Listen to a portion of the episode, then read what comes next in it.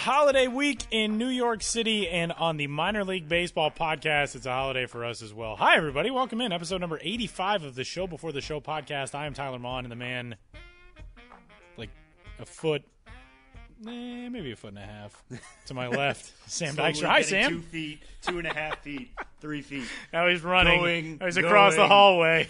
Hi, Sam. Hi, It- it's really nice to have you here. I know, it's nice in to case be here. people can't tell, we're actually in the same room in together. the same room doing the same podcast. It's a rarity, Yeah. but it's uh, it's our most special podcast. A Right. very special podcast. Tyler called this the Death Star. I did on Twitter. Uh, yeah, you, you said afterwards you meant to call like Google the Death Star. it was a thinly veiled reference to, to Google across the street because Yeah. they're uh, you know they're they're watching and listening to our every move. I'm sure as of right I, now. feel- I don't know if I've know. said this on the podcast before, but the funny thing about the Google sign across from our building is that it replaced a post office sign. Oh, really? So Gmail is literally replacing snail mail. wow, like, that is very needed- fitting. yeah. the you ever- metaphors are becoming all too real in society. If you ever days. needed a TJ Eckleburg for the modern modern age, I think that's it. So, hey, welcome in a live edition of the Show Before the Show podcast from MILB.com. I am Tyler Maun and he is Sam Dykstra. You can find us wherever you get your podcasts and fill your podcasting void. We are on iTunes, we're the Minor League Baseball podcast there, as well as on the Stitcher app, and you can find us at MILB.com slash podcast. We're up to, what are we now, 18 ratings on iTunes, I think you Yes. said today? Yep. Giving that perfect five stars. Yeah, so that's So, what you know. ninety stars 90 stars. Yeah. Yeah, that would be 90 up- total stars. individually. Yeah. Individually. so if we could get to hundred by Christmas That'd be pretty cool. or by the New Year, we'll even push it back. Yeah, we can push it 100 back to the New stars Year. by the New Year. Yeah, which we only could need mean two more ratings yes of five stars, Of- of five theoretically. stars. That that is the or five two star ratings that bring our cumulative way, way down. or 10 one stars of just a bunch of people who really want to get after it for us. Hey man, the, if they want to give us 10 one star ratings and get to us Yeah. to 100, Yeah, that's true, it. then we can do They- it. They helped us accomplish our goal. And also, you should probably figure out something else to do with your time than recruiting nine of your friends to give us a one star rating.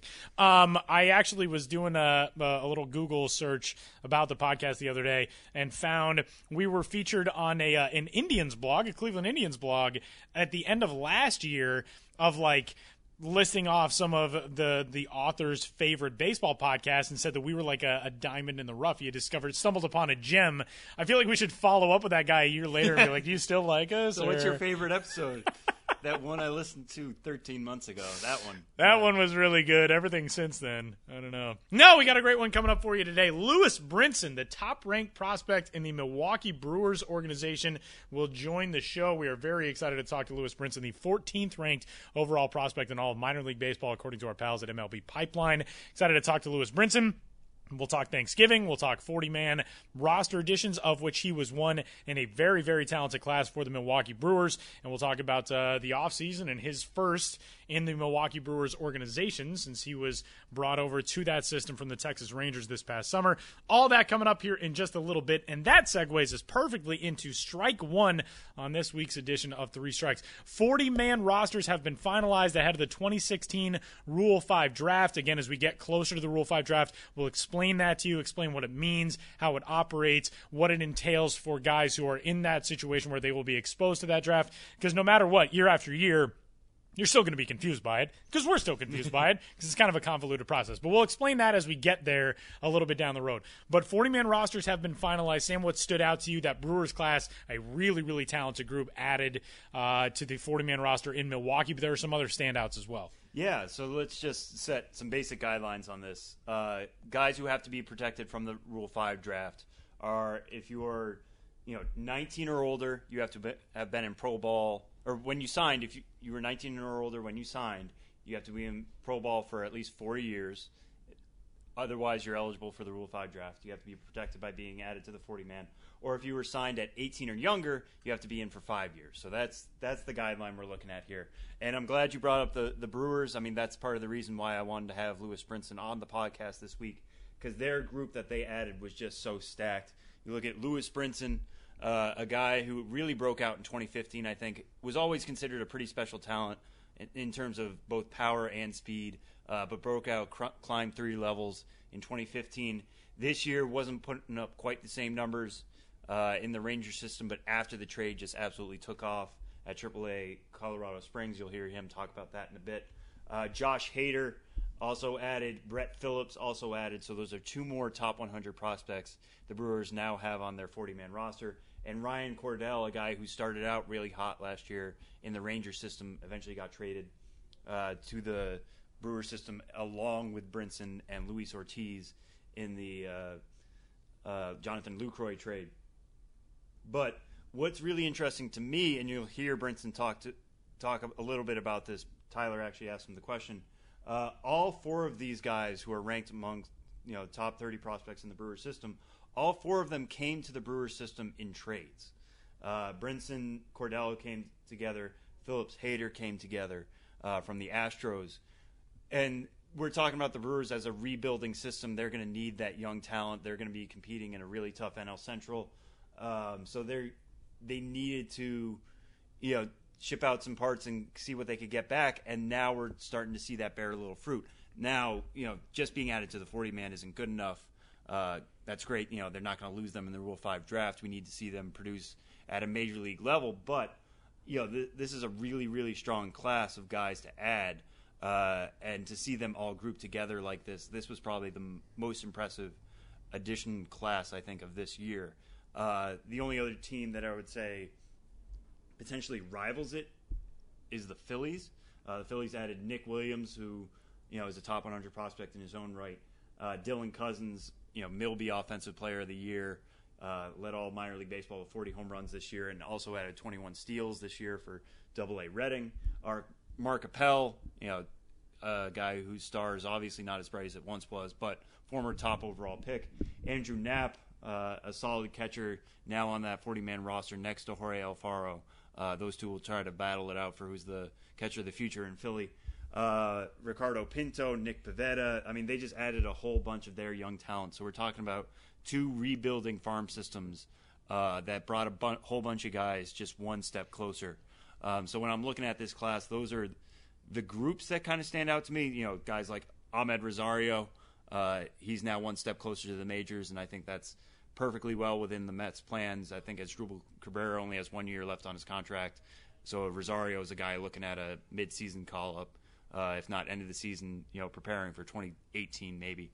Uh, Francisco Mejia gets rewarded after his big uh, hitting streak in, in the middle of this year in the Indian system. He gets added.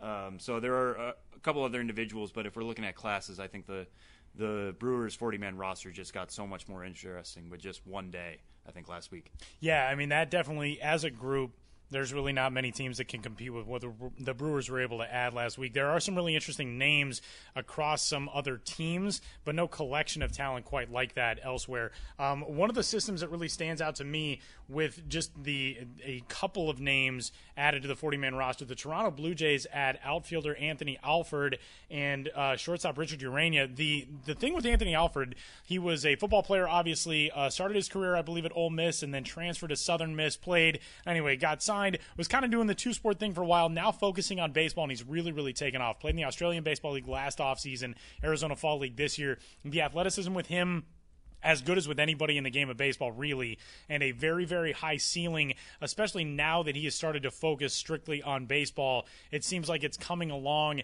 as quickly as you would have expected it to at the beginning of his career when he was still doing the two sport thing. So he is really impressive. Uh, Urena is only 20 years old, which is really cool, too. The Tampa Bay Rays added a group of guys that I think, similarly to the way you described Mark Appel, the stars have fallen a little bit on guys like Willy Adames and Daniel Robertson that haven't, especially in Robertson's case, haven't ascended maybe as quickly as you would have thought this time a year or two years ago. Uh, but there are intriguing names in other classes, but nobody as a group quite as good as that Milwaukee group. Another name to keep an eye on just because it's a great name and it's fun to say. And the Pittsburgh Pirates organization, Dovydas Neverauskas, who is attempting to be the first Lithuanian major leaguer, I believe, uh, which just gave me an excuse to say his name on the podcast, and that's really all I was looking And, for. and I think you nailed it. Dovydas Neverauskas. Yeah, that sounds about right. And when people say, for- "How do you say that name?" say Neverauskas. I laughed too hard. that was, really, uh, that was a very Ben Hill joke that I just I made. know, and I Very, fed right very into good. it. I don't. I saw it coming, and I did nothing. He's to gonna stop do it. the pun thing. Oh no! Don't listen to him. Uh, but yeah, no, really good group uh, for for the old Milwaukee Brewers and the Philadelphia Phillies. I think are the other ones that, yeah, like you said, I think that group comes close. Maybe not quite as good as what uh, as what the Ast- or what the the Brewers were able to throw up on that list. Yeah, and that uh, me mentioning them is for that one guy on Twitter who, when I said Brewers have the best 40 man class of the year, the guy's like, "Have you seen the Phillies?" No, I hadn't seen. The, yes, I've seen the Phillies. I, this is my job. I know what Everything good starts with that one guy on Twitter. Yes. Also, wasn't it the guy on Twitter? Wasn't it a guy on Twitter who said that we were bad because we only talked about the Cubs system while the Cubs were on the way to winning the World Series, and Yeah. we didn't talk about the Brewers? And now so there, here we go. angry Brewers Yeah, fans. know, Thanks, just- Wisconsin. You're really in our good graces as of the last two weeks, anyway. Strike two this week, Sam. Uh, Organization All Stars, we continue to roll out on the site. My next one will be the Seattle Mariners. That's coming up in a couple of weeks. It's going to be a fun one to cover, but I haven't actually written a, an Org All Stars in the last couple of weeks. We've had really good ones rolling out, though. I like that because it gives me a chance to read everybody else's good work. Uh, the Minnesota Twins, the New York Mets, a couple of our recent releases. The New York Mets are an interesting system because for so long, it was all about the arms. It was all Matt Harvey and Noah Syndergaard and Jacob DeGrom and all of these guys that were coming up. Now there are a lot of bats on the way in that system, and the Twins, a system that produced some of the best talent in minor league baseball in Miguel Sano and in Byron Buxton. Uh, Jose Berrios obviously has been a topic of conversation on the podcast in the past as well. That system is really, really interesting now too, um, and two systems that I think come with a, a decent amount of question marks, but the promise in them is still really high level promise. Yeah, for sure. Uh, that's why I think these two match up really well, and why I want to talk about them a little bit this week. I think you set it up very well there. You know, the, I wouldn't say either the Mets or the Twins are, you know, a top five system anymore, but especially with the Mets, you're looking at some really, really top talent. I think Amed Rosario, you can probably put up next to you know any shortstop prospect in the game at this point uh, for both offensive and defensive promise. Uh, you know, you, you put him right next to a guy like Gleyber Torres or you know something like that. Um, the way he was able to, you know, grow this year specifically offensively, uh, they sent him back to Class A Advanced St. Lucie, uh, and there he hit 309, hit even better at Double A Binghamton, hitting 341 there. Uh, so he's grown into a not just like a a prospect who might work out. He's grown into an actual guy. Uh, Dominic Smith is kind of that light. I mean, uh, we were always worried about his power coming into the the year. You know, this was a first base prospect who hadn't shown much, if any, power at the other levels. This year, he hits 14 homers, hits 302 with an 824 OPS. Uh, so those are two guys who you could kind of easily see fitting into Queens in the years going forward. Uh, like you said, you know, we're so used to talking about who's the next big Mets pitching prospect. Well, these are some hitters you can kind of focus on. Not to mention, you know, Brandon Nimmo had a really good year at AAA Las Vegas. Um, you know, TJ Rivera nipped him for the batting title in Las Vegas for the PCL batting title. Uh, so there's other guys around as well. Not to sleep on, you know, the Mets arms. I think we learned last year Seth Lugo and Robert Gsellman. Neither of, you know, nobody would have thought they were going to be solid contributors down the stretch for a playoff team, and you know they are a playoff contending team, and they proved to be just that. So you know, even the guys we're talking about now, there might be some more diamonds in the rough that we're, we you know haven't even seen yet. They haven't completed their developmental process. Uh, to pivot over to the Twins, they're just really fascinating, and I, I don't want to use this quote without giving it the proper attribution. Uh, over on Fangraphs, they've been doing their own ranking of prospects, and you know you can check those out as well to kind of supplement our coverage, pipelines coverage, Baseball America. You know, there's so much depth of knowledge out there on this kind of stuff. But uh, for Fangraphs, they're right up at the Twins prospect. They put it this way: the system is more interesting than it is good or deep which is just a fascinating way to put this. I, I don't disagree at all. I think that's 100% true. But we there's still that lingering effect of the twin system when it was one of the best in the game, when Byron Buxton was still a prospect, Miguel Sano was still a prospect, Alex Meyer looked like a really, really good pitching prospect now with the Angels. Uh, that has kind of lost. Uh, it's lost its luster a little bit. Not to say that there aren't solid guys there. I mean, I, I think Nick Gordon has every chance to be a, a very good to solid, you know, major league shortstop, and we've seen how valuable that can be uh, these past few years. And Stephen Gonsalves, you know, isn't a guy who's throwing heat like everybody else, but uh, he's surely shown that he can rack up strikeouts uh, anywhere he goes. He's at he's split his time this year between Class A Advanced Fort Myers and Double A Chattanooga. Uh, Jose Berrios, I'm still a major believer in Jose Berrios. I wish the Twins can kind of figure out what is wrong with him at the major league level, but he just has so many pitches and he's been so dominant at AAA, and he's still. Anytime you talk to him, he's got that confidence. I hope he never loses it. Uh, I'm a believer in him. So there, there are the pieces there. I'm not down on the twin system by any means, but it's not exactly the one that you might be thinking of if you've been following the game for the last two or three years. Organization All Stars continue this week. By the time this episode is posted, uh, the Oakland Athletics All Stars will be up for the 2016 season. New York Yankees are coming soon as well, and then we'll continue on into December as we get uh, toward the end of the 2016 calendar year. Thank God.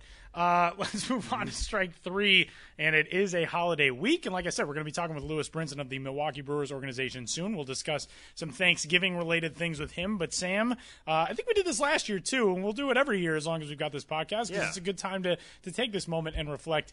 Uh, Thanksgiving, we we obviously try to focus on the things that we are happiest about and we are most thankful for in the world. And in the world of minor league baseball, there's a lot of that stuff. Uh, but for you, what are you what are you thankful for in this uh, bizarre and wacky industry in which we find ourselves? Yeah, I think it, just the bizarreness and the wackiness of it. You know, we have, you know, we're lucky enough to be around this as a job, and I'm always thankful for that. To think about like what I get to do every day, and what, I get to follow a game that I've been following since I, you know, knew what a bat and ball was. Um, so I'm thankful for that first and foremost. I'm thankful to you know you, Tyler, Ben, everybody we work with uh, for making this you know such a good environment to work in, uh, comfortable one to work in, you know, one that allows us to be ourselves, you know, flex our muscles a little bit, uh, be be ourselves both amongst each other and in our writing. Uh, you know, you guys, the readers, or in this case, the the listeners. Uh, it's always fun to get kind of the feedback that we do. Uh, some of you guys I know are, are very loyal listeners and reach out to us a bunch, and I, and you know we always try to express our thanks whether it's May or November, but uh, you know now I, I really want to make sure that's driven home is if you've ever reached out to us, you know, complimented us or just had any kind of comment on the podcast, we always welcome it. Um, just don't be too trolly.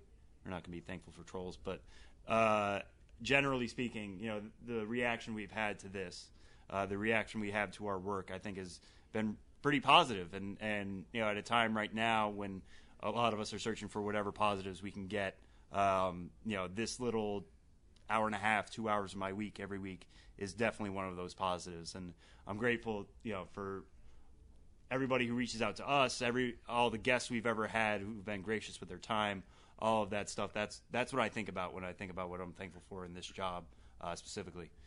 Um, Dan, Yeah. so, yeah. I don't, there I don't know if I can say anything to add to that. I feel like that I mean, I all can make, I can say something about baseball and that like I'm Yeah. thankful for you know you know, there's new names every year Yeah. and there's it's always keeping us on our toes. That's and true. It's a good thing about the minors is just when you get to think you know somebody, you get thrown a curveball and like it, it's not the same.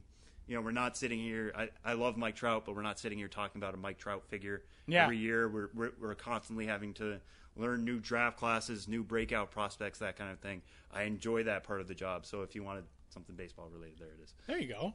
No, I, I, like I said, I don't know if I can add anything to that. I mean, I echo. I don't want to be, uh, you know, cliche athlete speak guy, but really none of this would be possible if it wasn't for all of you who tune in every week and subscribe to the podcast and download the podcast and give us a rating and a review and all that stuff on iTunes and wherever else you find us. Without that, we wouldn't be able to continue doing this. And I remember actually when we started this podcast, it was kind of a let's see how this goes, and if we find a, a vein with it, then we'll be able to keep rolling. And since then, I mean, it's we're two years in now. We've had a whole tremendous amount of fun being able to do it, and we continue to evolve. And getting feedback from you guys is fantastic for us. So without you, we wouldn't be anywhere with this. And so that to me stands out as the thing that I appreciate uh, the absolute most. But um, yeah, I mean, from a, a baseball sense and a, a minor league baseball sense, I mean, I am very thankful that we get to do work in the thing that everybody else turns to to distract themselves from life. I think that to me, when I worked my very first job in minor league baseball,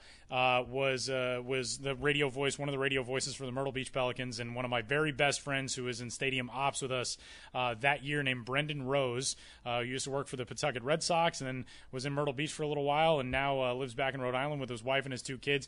Brendan, every day when we would come to the ballpark, and you know, you got home the night before at twelve fifteen, you're back at the ballpark at seven thirty to pull the tarp, whatever it is, the stuff that anybody who works in the industry of minor league baseball knows. The days you just regret, the days you so badly don't look forward to those days, Brendan would be the first guy there to say to me, "Hey, man, it beats working in a cubicle." And that, no offense to anybody who does so, uh, working a job that isn't necessarily what they felt like they were going to find or what they were going to end up doing. I mean, Sam and I are never going to be driving around in Teslas, but this is what would you trade for? I wouldn't trade anything for this, and so that is what I'm immensely thankful for on a daily basis that we get, you know, to do this. We get to do something that we love for work, and it wouldn't be possible without all of you who tune in, all of you who read our stuff, uh, the people, you know, players' families who reach out to us. When I get players' moms and dads that follow me on Twitter and tweet thanks for a story that I wrote. And, you know, I mean, similarly, the stuff, we don't get a chance to know these guys for long before they graduate to bigger and better things. But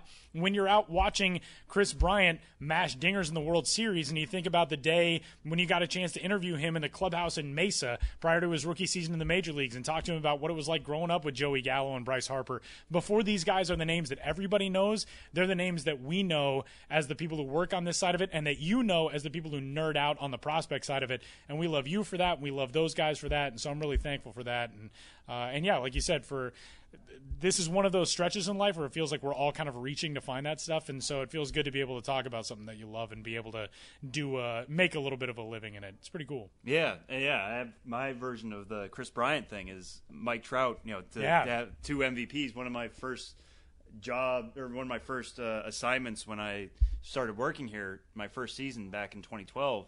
Uh, Mike Trout scored from first on a single. Uh, and we were just like, that's crazy enough to be a story. So I wrote it up. And Mike, you know, I was told by Salt Lake that Mike was going out to dinner with his parents. And can you text us the questions? We'll do it that way. And that's obviously not desirable. You don't want to get text responses. But as I'm typing out my first question, Mike Trout calls me back. And that's, that's now a story I have forever and ever. Uh, I think my dad might have framed that one actually because we were still in that phase of our Sam has a job uh, live. You love that when your parents are just like stunned that you're doing something Oh, that yeah. contributes to society. He printed out a story from the internet and put it in a frame. That's that's how we work. But hey, you know, it's good to still have analog things as well. Oh man. So we are thankful for you guys and we're thankful for all that stuff. And hey, you could tweet into us and let us know what you're thankful for. Maybe we'll spend some time on uh, on Thanksgiving uh, going through those and you know trying to feel good about the fact that baseball season seems like a very very long way off as of right now. But hey, pitchers and catchers are reporting in you know what is this now? Two months basically. No, three months. three still. months. It's the second week in a row that I've done that. Yeah, that's right. okay. Didn't I do that last week? Ah, it's only two months until February. I would have forgotten it if you did. So let's just pretend you didn't. I'm good. this is like a new problem. good for you. that way. Three months. Three months. Three long, cold months. No. Um, we're, we're thankful for all of you. That's the moral of the story. So, hey, that wraps up this week's edition of Three Strikes, and we are really excited for this week's interview on the 85th episode of the Show Before the Show podcast. Lewis Brinson, the top ranked prospect in the Milwaukee Brewers organization and baseball's 14th overall prospect, joins the show, getting set for the 2017 season, his first full campaign in the Milwaukee system. Lewis Brinson coming up next.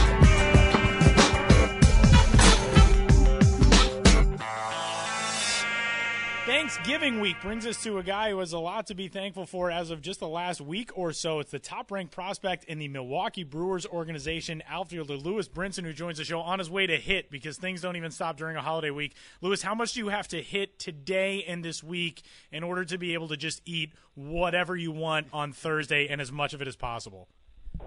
Um, probably every single day. uh, even even Thursday morning. Uh, I ask the cages to to stay open for us. Um, like just for just for a couple pro guys, we'll go hit early in the morning and then head to our families' houses to go eat. So I'm pretty excited about that. So tell us about uh, you know just the way that this offseason has been so far. You know what? Obviously, going to hit now, you're staying in a, in a routine or getting into a routine. Um, you know that you've been part of for the last few years as a professional. But what's it been like from you know the first couple of weeks of September season ending up until now? Oh, it's been great. Um, you know, finally having some time to kind of relax and unwind from the season. Uh, kind of a long season, an eventful season, as you guys could know. Um, you know, we're going on to another team, learning a whole new system and all new teammates and friends. So it's it's nice to come home after the long season and just kind of um, just kind of break. Really, uh, I took a cruise right when I got back, just to kind of get my mind off baseball a little bit, and obviously watch the World Series as that was going on.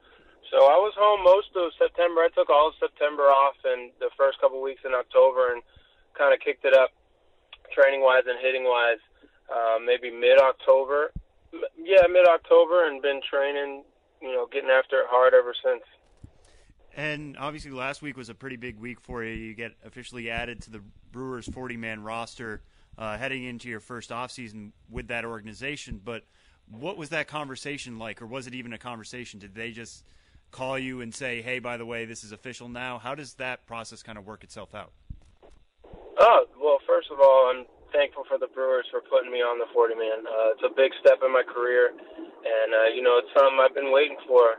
Uh, you know since I got drafted, so I want to thank them for first of all trading for me and believing in me uh, to even consider me put put put me on the 40 man. Um, but you know it, it's a it's a great kind of anticipation come leading up to it because you obviously everybody knows uh, when the deadline is. If you're that guy that's supposed to get protected that year, if it's your protection year. Um, so it, it's definitely a cool process going through it. You know, seeing your name kind of on TV every now and then, and you know, seeing people talk about you uh, as one of the top prospects in the game. And I've always told people uh, that I take that to heart. You know, I, I'm very honored and blessed uh, that people see me as that high of a caliber of player because I, I really see myself as, as that high caliber of player for many years to come, uh, God willing. But, you know, it, it was just a simple process. You know, they called me, told me, you know, congratulations and, you know, keep working hard. And I told them I was I was actually in Alabama when they called at a wedding, so I wasn't working hard at that moment, but you know, I was, uh, you know, I told them everything was going well and uh, thank you for the opportunity. And, and, with the group that you were added with, I mean, there was you, there was Josh Hader, Brett Phillips, Ryan Cordell, a guy you know from the Ranger system. That that might be the most impressive group of guys that were added to a 40 man roster. Uh, you know, you you've only spent a couple months with this organization, but one of the first guys you tweeted at was Brett Phillips saying God is good. Uh, what is it like being part of that group? How have you kind of made yourself a part of that group in, in these past few months? Oh, I'm very blessed to know all, all four of those guys. Well, all three of those guys. I really haven't met uh, Taylor yet, but you know, I'm sure I'll meet him at spring training. But you know, Cordell, I don't think gets enough credit, man. Ryan Cordell is, is one of the best players I've ever played with, and the most athletic players I've ever played with. So I don't think that man gets enough credit. So I'm just putting that out there. You guys need to give him more credit, man. He is, uh, if not, you know, if not the best, you know, one of the best outfielders, you know, in, in the minor leagues right now, and soon to be in the big leagues. So I, I give him you know, a lot of credit. You know, I hope he's listening to this wherever he's at. But, you know, those three guys, uh, Brett and, and Josh, man, those are great dudes. I met them in the fall league last year, and obviously very talented dudes, very uh, good people. And, you know, I'm just very blessed and very humbled to be able to go on the 40 man and really start our careers together, uh, you know, all at the same time. And like I said, I'm very excited to be with the Brewers organization. A lot, a lot of good people so far. I've only been there for I was only there for a month, uh, but all the AAA guys were awesome. Um, but those those guys that got put on, man, those are those are great um, teammates and, and great players. So they they're very uh, deserving of that honor. Lewis, just sticking on that topic before we talk a little bit about your 2016 season. Um, you guys are part of a group. You know, you mentioned two guys there, in Ryan and Brett, who are also trade acquisitions, and that's got to be an interesting brotherhood bond to kind of form with guys who have been through the same sort of thing that you've been through. And you know, for Brett Phillips, he goes through it a little bit before you guys do is there do you feel like you share a little bit of camaraderie with those guys because you know what it feels like now to you know come to the brewers organization as guys who are going to be viewed very much as part of the future there and also guys who have gone through that trade process i mean how do you relate with guys who have experienced that same sort of thing oh you know obviously i, I didn't i'm to be honest i really didn't think it was to happen i thought there was a possibility um, but you know the Rangers had to do what the Rangers had to do. You know they had to they had to win right then and there and you know they did what they thought was was right for the team thus far. And you know, I, I I've said this to many people many times.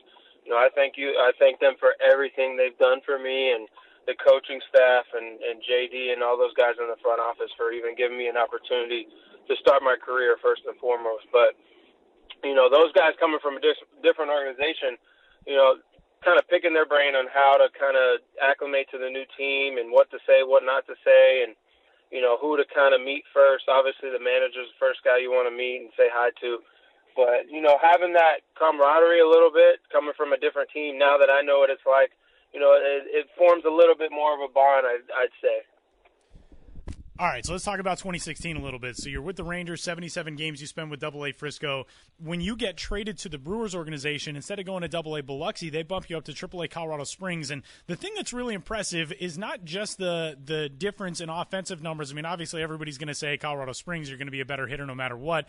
But you jump to a higher level, the highest level of the minor leagues, and it's not like the ballpark or the altitude or the atmosphere can account for it because you bat basically 155 points higher at the Triple A level than at the Double A level, but everything across the board was impressive for you. 23 games with Colorado Springs, the OPS over a thousand in your first taste in AAA. Was there something that changed? Was there an approach or, or anything that was different for you when you got to the Brewers organization, or did it just kind of feel like things clicked last year toward the end of the summer? Uh, you know, when I came back uh, from that first injury, uh, the shoulder injury, I was starting to get hot. I was starting to see the ball well and kind of feel out my swing obviously starting off the year. Uh, you know, I wanted to start off better. Everybody does, but you know, baseball is a tricky game, a weird game uh, sometimes. So, um, but like I said, when I came back from the injury, I was starting to get hot, starting to feel it a little bit, and obviously that's right when the trade happened, and I just kind of carried it over to Colorado Springs. I don't think the altitude really had anything to do with it because I was hitting, I was squaring balls up to center field, and they were getting caught. So either I was tired or the wind was blowing in that day. But uh, I just you know, I just uh, I just think you know I got hot at the right time. You know, end of the season, you kind of t- trying to finish strong. Uh, obviously, season hadn't gone the way I planned on it. Um, you know, getting to a new team, you want to put in a good impression. You know, to your new new teammates and just the organization uh, as a whole, just to kind of give them justification that they made the right move. Um, you know, obviously it's not going to pan out uh, until I get to the big leagues, but you know, just to kind of give them a little taste and uh, you know, kind of give myself the confidence of you know, coming over to a new team and really getting a hot start going. You know, it was really it was really good for me, and it felt great to get it going like that. Well, the interesting thing for me was looking at this season and comparing it to 2015 because 2015 kind of had a similar thing uh, thing for you where you got called up to AAA at the very end of the year, only played eight games for Round Rock, but were really hot for them going into the playoffs.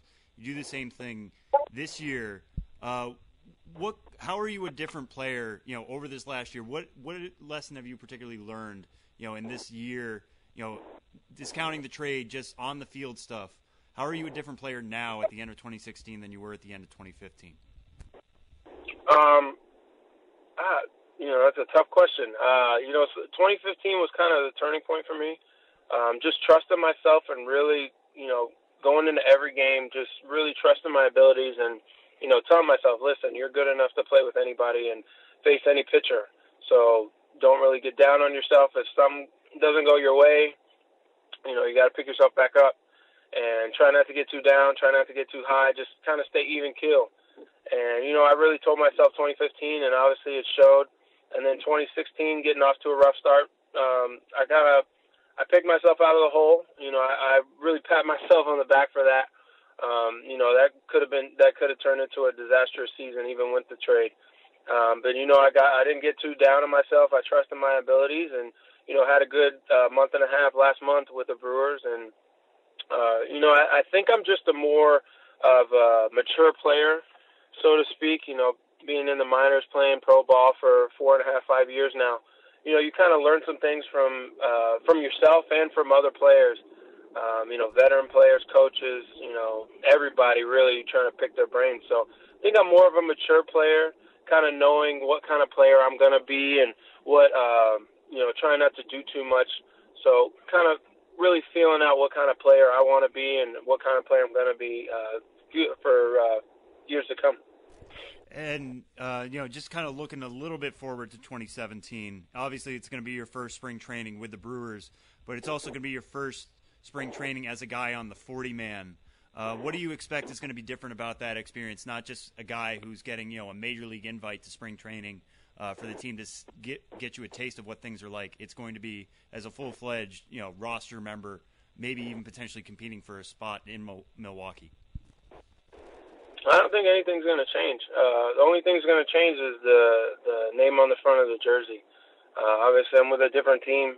Uh, mindset is still the same, no matter what team I'm going to be with. Uh, you know, in my years to come as a big leaguer, but you know, mindset is mindset is still the same. Go out there, play hard every day, play 100 percent, uh, no matter what, and you know, give it your all. And I know that's very cliche, but you know, that's just how my mind works. That's how I was raised by my mom. That's how my hitting coaches taught me.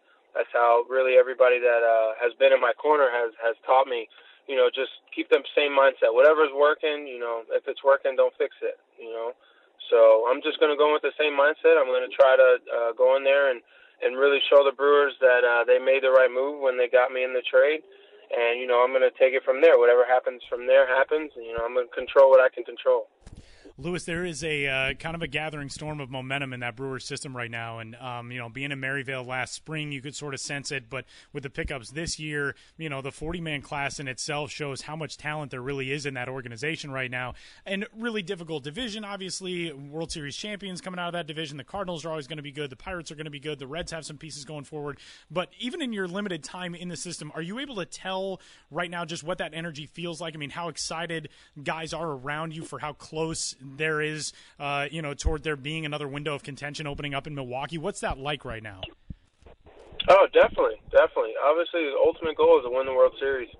And there was a few guys in AAA um, were on the cusp and having really good years, and they could kind of sense it from being in the in the organization for a few years and uh, with the trades that Milwaukee has made over the years and you can kind of sense it that there there's some good things coming in uh, in Milwaukee in the next couple of years. You know, obviously going going through kind of a rebuilding stage, uh, if you want to call it that. But you know, I think we have a pretty good chance next year. You know, I can't speak because I haven't been up there, but you know, I, I, my ultimate goal is to win. Win every game. Obviously, you can't win all of them, but you're going to put your best effort to win uh, the ones that you're supposed to win, the ones that you can win. So, obviously, like I said, tough division, World Series champs. Congratulations to the Cubs uh, 150 or 105 years or whatever it was. But you know that was awesome to see. But tough division, like you said, a lot, a lot of good teams. Everybody's a good team. So you know what's brewing in the minor leagues is very exciting for fans. I think fans should be very excited about it, and uh, I'm definitely excited about it. Um, you know, all the young guys are um, that are going to be a part of it. So everybody's very excited. You know, I really haven't gotten, like I said, I was only there for a month so I really haven't gotten the feel of the whole organization, but just from AAA and you know talking to David Stearns and, and Tom Flanagan, you know it, it seems like they're very excited about this next group, uh, this next wave coming up to the big leagues. All right, uh, Lewis, we'll, we'll wrap it up with this one uh, and then send you back out to the cages. But uh, just to bring things full circle here, we started out talking about Thanksgiving and your plans. So we might as well ask what is your favorite Thanksgiving side dish? Not not turkey, but what is your favorite go to uh, uh, this co- upcoming Thursday? I'm not even turkey guy, to be honest. Oh, like, really? Couple, okay, well. I'm I'm I'll have a couple strips of turkey just because it's Thanksgiving. You know, I think it'd be against tradition, not that turkey. But um, my mom's stuffing and my mom's um, ham. She kind of coats it. I can't tell you what. I can't tell you. She's kicked out of the family if I told you guys. Right, yeah. Um, but her ham and and uh, stuffing. Those are what that is what I'm looking forward to okay. on Thursday. All right, you're a good son. Yeah, you're a good son. Keep your family sure. secrets, loyal to the ham. Yeah. I'm very impressed. But oh, as yeah. impressed as I am with anything baseball related with Lewis Brinson, now we know stuffing and ham. I'm impressed by the, the Thanksgiving loyalty. Lewis Brinson, the top prospect in the Milwaukee Brewers organization, blew up last year in his final month of the season with AAA Colorado Springs, and a lot on the horizon in 2017. Lewis, we can't thank you enough for joining us Thanksgiving week, and uh, enjoy the holiday and enjoy getting ready for next season, man. Best of luck. All right, thank you guys.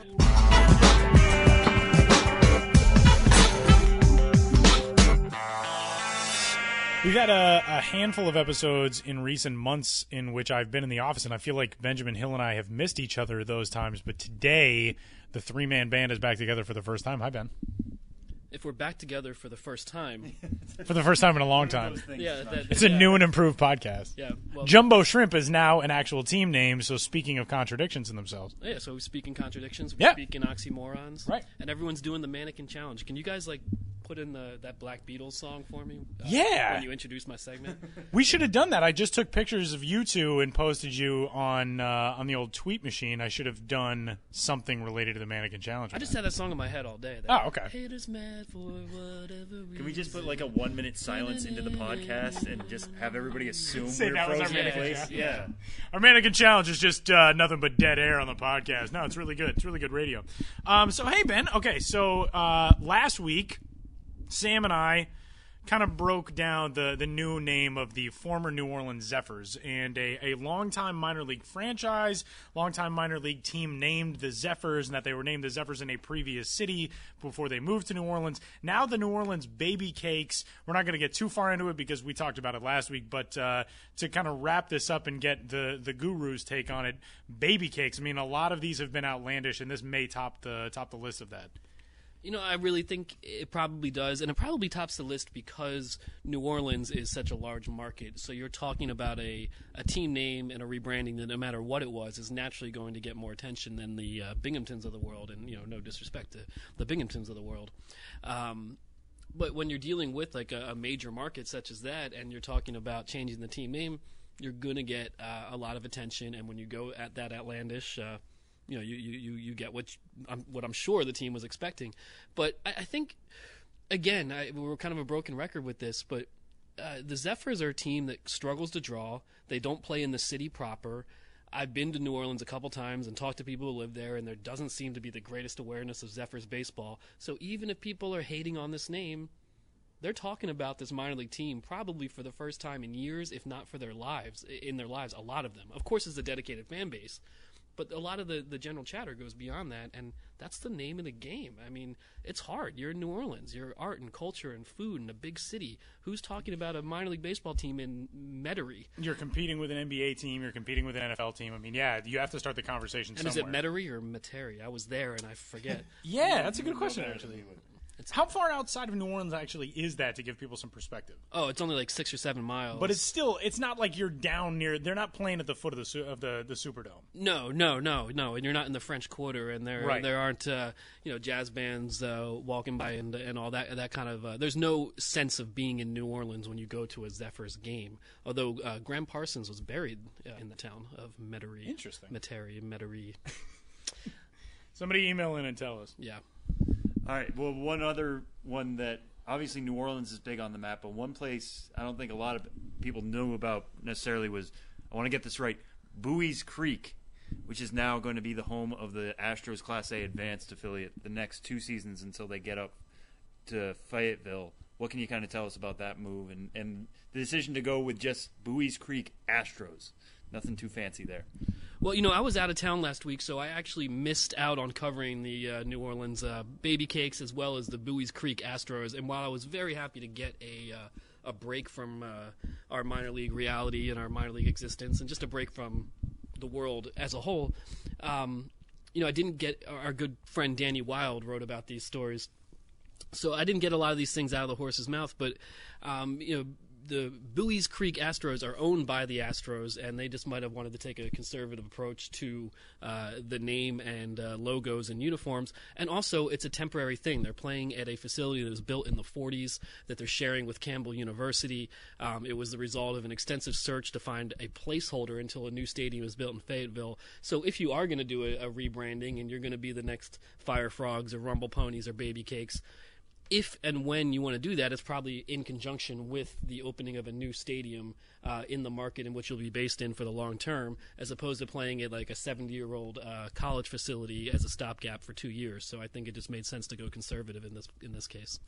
And that uh, facility is the home of the Fighting Camels of Campbell University. I was thinking that we're talking about this conservative Right, minor exactly. league name, and they're sharing it with a, a baseball team named the Fighting Camels, which sounds perfect for minor league baseball. If they moved on and they became the Fayetteville Fighting Camels, people would think, well, that's the most ridiculous thing I've ever heard. Yeah, but it already exists in in, in nearby Buies Creek, and it, it is it is tough. I, I, I have to admit, I was on vacation. I saw the news. I was trying to avoid you know work stuff, but I said, hey, I have to know this. And my first thought was like, Bui, Bui, Bui, Yeah. Bui. It's B U I E S, Right. and uh, I think that joins the Louisville Bats as the only team name in minor league baseball with three consecutive vowels. Interesting. I think that was asked on Twitter in my absence last week. Wow. Huh. Okay, now here's a question for you, which was not on our uh, on our pre-show prep list. So I'm just going to throw this at you, but it, because there's a trend, I guess if you can call two a trend here, and with Buies Creek, it may not be long lasting. But the two teams that will be added to the Carolina League are now named for geographic regions, and they are not named for specific towns. Although they will be going to specific towns. The Kinston team, the Down East Wood Ducks, now the Buies Creek Astros. There's also the former uh, club from uh, from Brevard County, which will be the Florida Fire Frogs in the Florida State League, also geographically named in terms of a region, a state. Do you think that's a, a coming trend now? Are we going to start seeing rather than just a specific city, a specific town name? Does it seem like teams are going to start trying to branch out to expand themselves to a regional feel in that regard? I'm not sure if we could call it a trend, but you do see it sometimes in smaller markets, um, in, especially you know. Kinston is one of the smallest uh, full season markets in minor league baseball, and while a lot of people are up in arms, as we've talked about in the past, about Down East being in the name and Kinston's not even in the Down East, uh, the, the thought behind that is if we just say we're Kinston, we might have a harder time uh, marketing to people beyond the Kinston region. And if Kinston is a comparatively small town of 20,000 people, you kind of want to throw your name out there in a way that says, hey, even if you're from 30, 40, 50 miles away, this is your town as well. So I don't know if it's a trend per se, but we definitely uh, have seen it happening a few times. Uh, obviously, an extreme case with the Florida Fire Frogs playing in the Florida State League and uh, just saying, hey, we're Florida. Which I also find interesting because there was a major league team that took the name Florida and they ended up switching to being a city in the Miami Marlins. So now there's a minor league team that just decides we'll take the whole state. The Marlins don't want it, we'll just take the whole state. The Fire Frogs. Good on you, Fire Frogs. Sam? Yeah, no, I, I, I when you asked the question, I wanted to look up a fact about Buies Creek, and let me just read. uh, It's from Wikipedia, so take that for whatever it's worth. Buies Creek is a census-designated place, or CDP for short, located in the Neills Creek Township of Harnett County, North Carolina. So it's not even like a town or a city. It's just here's where a bunch of people are. 2,942 in 2010 and this is like the census has just decided this is a spot now. So that's what what the Astros A advanced uh, team will be playing in next year. Yeah, and it's a spot with a minor league baseball team. Who knew? I, I mean, I knew that the search was far and wide. I knew that they had tried to uh, uh, rule out going to Grainger Stadium and uh, sharing that facility with the Wood Ducks, but I was surprised that um, you know what they did find was a seventy-year-old facility in uh, in a. Uh, uh, in a census designated place, but And Fighting Camels already taken. yeah, and the fighting camels were already there. They got to share it with the fighting camels. So hey, Then we just passed Milby time, um, and now busy time, in which uh, we get to hear about some of the best in minor league baseball on the business side that we may have missed or may not have covered in the Milbys. Tell us about the the Bizzies for the 2016 season. Well, this is an, an award that I essentially made up, the Bizzies, the B I Z Z Ys, um, because as you guys know from talking to every week, it takes me a little bit of time after the season to finally finish every single bit of road trip content that I have, and uh, I have done that um, earlier this month, completed all my road trip posts. So, kind of in conjunction with that, as kind of a celebratory nod that the off season has truly arrived for me. I just make up my own set of awards. This is the third year I've done it, and I just pick random categories and random things just as a way to highlight um, you know some of the stranger or just more unique or heartwarming or or who knows what things on the road. So uh, you can check that out on the webpage, uh, milb.com, the web page. You know? check it out on the web. Um, to ask Jeeves. yeah, but the look up Bizzy Awards, B I Z Z Y or B I Z Z I E S. I guess if we're talking apostrophes, the Ben's Bizzies um, on MILB.com. I have uh, best use of sunblock. Yeah. Uh, best dressed league president. What's up, Charlie Blaney of the California League? I, I love. Uh, uh, I fell in love with Shelly the Pistachio, so I had to give her a, a, a nod for sure. Uh, yeah, I got Bluefield's super loud fan on there. I mean, I'm just Oh, Roscoe the wrestling rooster. I wrote this a couple. I wrote this a couple weeks ago, and now I'm reading it as if I didn't write it, and I love everything about it. So check it out, the Bizzies. Um, I saw a lot of great things on the road. I'm done writing about it. Uh, Ben's Biz blog, uh, as always, has plenty of that stuff. Uh, we've switched to Medium, a new uh, Yeah. a, uh new blog provider. I'm, I'm in the process of getting that set up now, and hopefully it'll be a better experience for all. But you can check out all my road trip posts, and coming very soon, you know, off-season content, our favorite kind of content, except for in-season content. And Ben, we'll let you go on this one. Um, we covered this earlier in the show. Uh, we did what we were thankful for because it's Thanksgiving week, so we have to ask you in the minor league landscape. You know, this 2016 year, this 2016 season. What have you been thankful for? Uh, you know, so far this season, these first 11 months of the year, Just in the year 2016 as In a the- whole, in- or whatever, in the world- whatever. in We the can world expand of it out. minor league Yeah. baseball? No, we're not going to tell you you can't Oh, be thankful for something man. that happened in I'm 2014. not gonna hold you down. Yeah. Oh man, you know, guys were never supposed to go off script. what am I thankful for? In the world of minor league baseball, this sounds cliche, but um, the fact that I still am able to do this and uh, make a living exploring America through minor league baseball.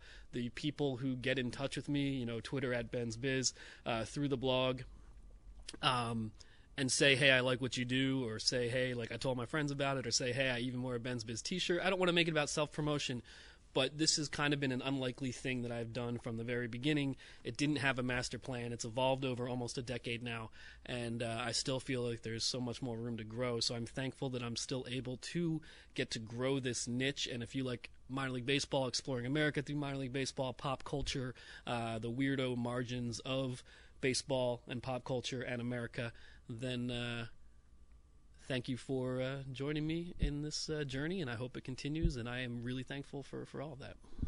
There you have it. He is Benjamin Hill. He is on Twitter at Ben's Biz, and you can tell him how thankful you are for Ben there. Uh, as soon as we get done with this segment, we're going to do the same and, and give Ben an awkward hug.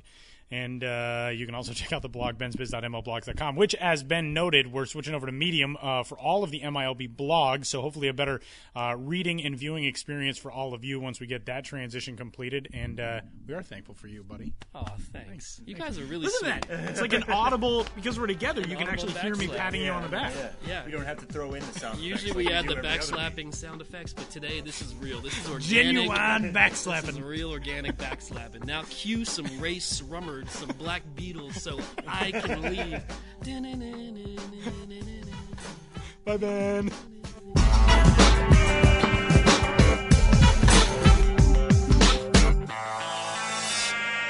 All right, we're going to get out of here. The final segment of the 85th episode of the Show Before the Show podcast. You can find us again on iTunes. We're on the Stitcher app, and we are at MILB.com slash podcast. Sam is on Twitter. He is at Sam Dykstra, M-I-L-B. And I'm going to wrap this episode by asking you the same thing that you asked Lewis oh, Brinson. Oh, okay. Because I was going to ask you. Okay. we can't get out of this No. without like asking ourselves the same thing we asked Lewis Brinson. Well, tell me not only your favorite side, but give me like the, the Dykstra family Thanksgiving rundown. Oh yeah, for sure. I think this we definitely did last year, but Yeah, I'm going to go over we got- we gotta do this. Yeah. We gotta do this. Yeah, This is an annual want to listen to both and then compare. That's Right. fine. Like, make, call me on my bluff if I lied.